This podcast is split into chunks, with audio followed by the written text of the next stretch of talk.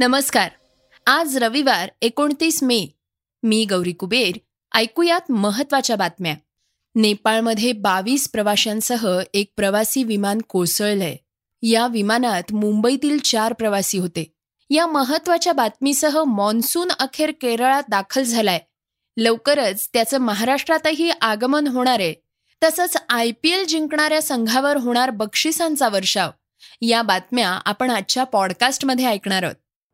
नेपाळमध्ये बावीस प्रवाशांसह बेपत्ता झालेल्या प्रवाशी विमानाचा अखेर शोध लागलाय.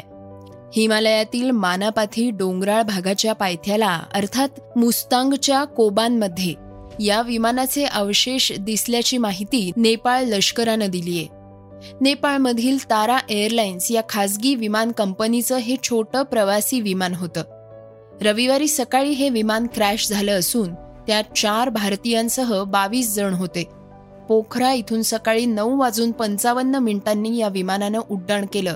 त्यानंतर पंधरा मिनिटातच त्याचा कंट्रोल टॉवरशी संपर्क तुटला. सुरुवातीला विमान बेपत्ता असल्याच्या बातम्या येत होत्या. मात्र काही तासांनंतर ते कोसळल्याचं स्पष्ट झालं. विमानातील प्रवाशांबाबत अद्यापही माहिती मिळू शकलेली नाही. एएनआय या वृत्तसंस्थेनं दिलेल्या माहितीनुसार मुस्तांगमधील कोबानजवळ विमानाचे अवशेष सापडले आहेत. नेपाळी लष्कराचे प्रवक्ते नारायण सिलवाल यांनी सांगितलं की बचाव कार्यासाठी नेपाळी लष्कराच्या एम आय सतरा या हेलिकॉप्टरची मदत घेण्यात येते मात्र खराब हवामानामुळं बचाव कार्यात अडचणी येत आहेत. महाराष्ट्रातील जनतेसाठी एक आनंद वार्ता आहे. मॉन्सून अखेर केरळमध्ये दाखल झाला असून लवकरच तो महाराष्ट्रात दाखल होणार आहे. वेळेआधीच भारतात मान्सूनचं आगमन झाल्यानं शेतकऱ्यांसाठी ही दिलासादायक बाब असल्याचं हवामान विभागानं म्हटलंय.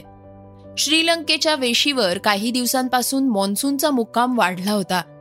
आता मान्सून केरळात दाखल झाला असल्याची माहिती हवामान विभागानं दिलीय. पाच जून पर्यंत महाराष्ट्रात मान्सूनचं आगमन होऊ शकतं असा अंदाजही व्यक्त करण्यात आलाय. मान्सून एक जूनला केरळात दाखल होत असतो. पण यावर्षी मान्सूनचं लवकरच आगमन झालंय. केरळात मान्सून दाखल झाल्यानंतर सात दिवसात तो महाराष्ट्रात दाखल होत असतो.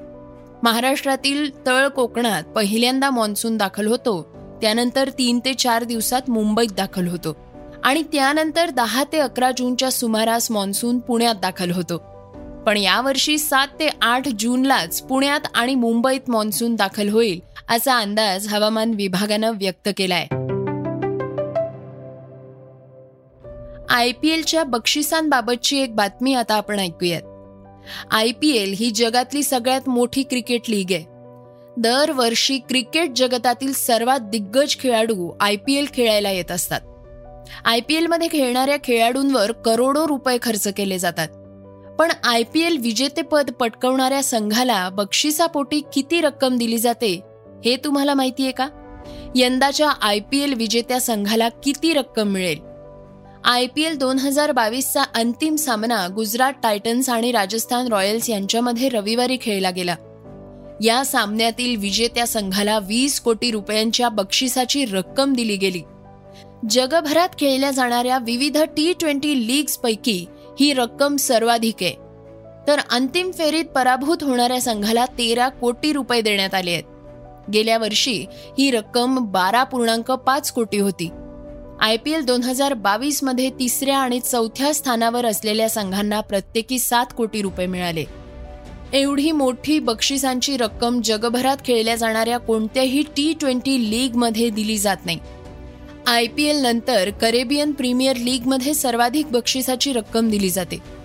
करेबियन प्रीमियर लीगचं विजेतेपद जिंकणाऱ्या संघाला सात पूर्णांक पाच कोटी रुपये दिले जातात. दुसरीकडे पाकिस्तान सुपर लीगपेक्षा बांगलादेश प्रीमियर लीगमध्ये अधिक बक्षीस रक्कम दिली जाते. बांगलादेश प्रीमियर लीगमध्ये सहा पूर्णांक चौतीस कोटी आणि पाकिस्तान सुपर लीगमध्ये तीन पूर्णांक त्र्याहत्तर कोटी रुपयांची बक्षिसाची रक्कम दिली जाते. आता घेऊयात इतर बातम्यांचा वेगवान आढावा. खासदार सुप्रिया सुळे यांच्यावर टिप्पणी केल्यानंतर भाजपचे प्रदेशाध्यक्ष चंद्रकांत पाटील मोठ्या प्रमाणावर टीकेचे धनी झाले होते. यावरूनच चंद्रकांत पाटलांना राज्य महिला आयोगानं कारणे दाखवा नोटीस पाठवली होती. या नोटिशीनंतर पाटलांनी नमतं घेत आपल्या विधानाबद्दल दिलगिरी व्यक्त केली आहे.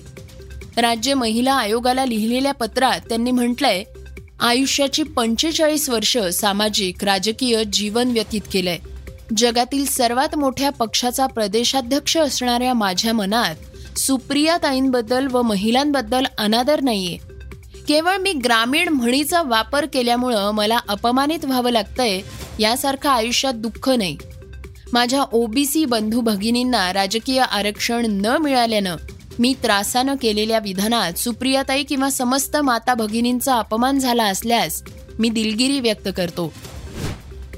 मनसे अध्यक्ष राज ठाकरेंना अयोध्येतून येण्यापासून भाजपचे खासदार ब्रुजभूषण सिंग यांनी रोखलं होतं पण आता त्यांच्याच विरोधात मुंबईतल्या उत्तर भारतीयांनी आक्रमक भूमिका घेतलीय ब्रुजभूषण सिंग चौदा वर्ष झोपले होते काय? असा सवाल उत्तर भारतीय संघटनेच्या पदाधिकाऱ्यांनी विचारलाय. या प्रकरणी संघटनेचे नेते गोविंद पांडे म्हणाले आहेत की ब्रुजभूषण सिंग यांनी राज ठाकरेंना उत्तर भारतातून विरोध करण्याऐवजी मुंबईत येऊन विरोध करायला हवा होता. सन दोन हजार आठपासून तुम्ही कुठे होतात? घरात बसून धमक्या कुणीही देऊ शकतं. राज ठाकरेंना उत्तर प्रदेशात येण्यापासून रोखण्यात शरद पवार यांचाच हात होता असा आरोपही त्यांनी केलाय. Unique identification authority of India अर्थात यू आय डी ए आयनं आधार कार्डच्या वापराबाबत नागरिकांना नवे निर्देश दिले होते. पण यावरून गोंधळ निर्माण झाल्यानं आता हे निर्देश मागे घेण्यात आले आहेत. निर्देशांचा चुकीचा अर्थ लावला जात असल्याचं लक्षात आल्यानंतर ते लगेच मागे घेण्यात येत असल्याचं यू आय डी ए आयनं म्हटलंय. आधार कार्डाच्या फोटोकॉपीज कुणासोबतही शेअर करू नका. त्याऐवजी मास्क आधारचा वापर करावा असे निर्देश यू आय डी ए आयनं दिले होते. श्रोत्यांनो गेल्या काही दिवसात बॉलिवूड आणि साऊथ सिने इंडस्ट्रीत बरीच शाब्दिक बाचाबाची सुरू आहे. साऊथचा अभिनेता किच्चा सुदीपनं हिंदी भाषेवरून एक वादग्रस्त विधान केलं होतं. त्यानंतर अजय देवगननं ट्विट करून त्याला खडे बोल सुनावले होते. बस त्यानंतर साऊथ सिने इंडस्ट्री आणि बॉलिवूड यामध्ये रोज एक तरी नवा मुद्दा काढून वाद छेडला जात होता. आता नव्यानं यात बॉलिवूड दिग्दर्शक रोहित शेट्टीनंही भाष्य केलंय. बॉलिवूड कधीही संपणार नाही असं त्यानं म्हटलंय. एका कार्यक्रमात रोहितला दाक्षिणात्य चित्रपटांमुळे बॉलिवूडवर काही परिणाम होतोय का असा प्रश्न विचारण्यात आला होता. यावर तो म्हणाला बॉलिवूड कधीच संपणार नाही. सुप्रसिद्ध संगीतकार दिग्दर्शक ए आर रेहमान तसंच ऐंशी नव्वदच्या शतकात अनेक हिरोईन्स या साऊथमधून बॉलिवूडमध्ये आल्या होत्या. पण बॉलिवूड अजूनही सुरूच. आहे शिवसेनेचे खासदार संजय राऊत हे सध्या कोल्हापूरच्या दौऱ्यावर आहेत. या ठिकाणी त्यांनी संभाजीराजे छत्रपती यांचे वडील शाहू छत्रपती यांची भेट घेतलीय मुख्यमंत्र्यांनी मला छत्रपतींचा आशीर्वाद घेण्यासाठी सांगितलंय असं ते यावेळी म्हणाले आहेत. राऊत काय म्हणाले आहेत ऐकूयात. कोल्हापुरात मी स्वतः खूप वर्षाने आलो. उद्धवजीने मला स्वतः आज सकाळी फोन करून सांगितलं की कोल्हापुराला आहात तर महाराजांचे पहिले आशीर्वाद घ्या आणि मलाही बोलायचं आहे माननीय मुख्यमंत्र्यांनी म्हणजे उद्धवजीने एक तर ठाकरे कुटुंब आणि महाराजांचं एक नातं आहे पहिल्यापासून या कुटुंबाचं. इथे आलेले आहेत उद्धवजी बाळासाहेब. उद्धवजींनी सांगितलं आत्ता महाराजांना फोनवर की मी स्वतः कोल्हापुरात येईन आणि आपल्याला भेटेन. आणि आमच्या महाराष्ट्रातल्या अनेक चांगल्या सामाजिक कार्यामध्ये आपल्या शुभेच्छा आणि आपले आशीर्वाद राहू द्या अशा प्रकारची भूमिका मुख्यमंत्र्यांनी आता दूरध्वनीवरती त्यांच्याशी बोलताना व्यक्त केली. आम्ही इथे आलो ते एका आत्मीयतेनं आणि भावनेनं आलो. आम्ही त्यांच्यापेक्षा खूप लहान आहोत. उद्धवजी लहान आहेत वयाने त्यांच्यापेक्षा. पण या घराण्याविषयी कुटुंबाविषयी शाहू महाराजांविषयी प्रबोधनकार ठाकरेंपासूनचं एक नातं आहे. त्या नात्यानं आम्ही इथे येतो आणि नितकंच सांगतो याच्यात कोणतंही राजकारण नाही. शाहू महाराजांना कोण चुकीची माहिती देणार? छत्रपती आहेत ते. हा छत्रपतींचा अपमान करू नका असा. स्क्रिप्ट दिली गेली. चुकीच्या माहितीवरती शाहू महाराज बोलणार नाहीत. माहिती दिली फार ज्येष्ठ आहेत ते.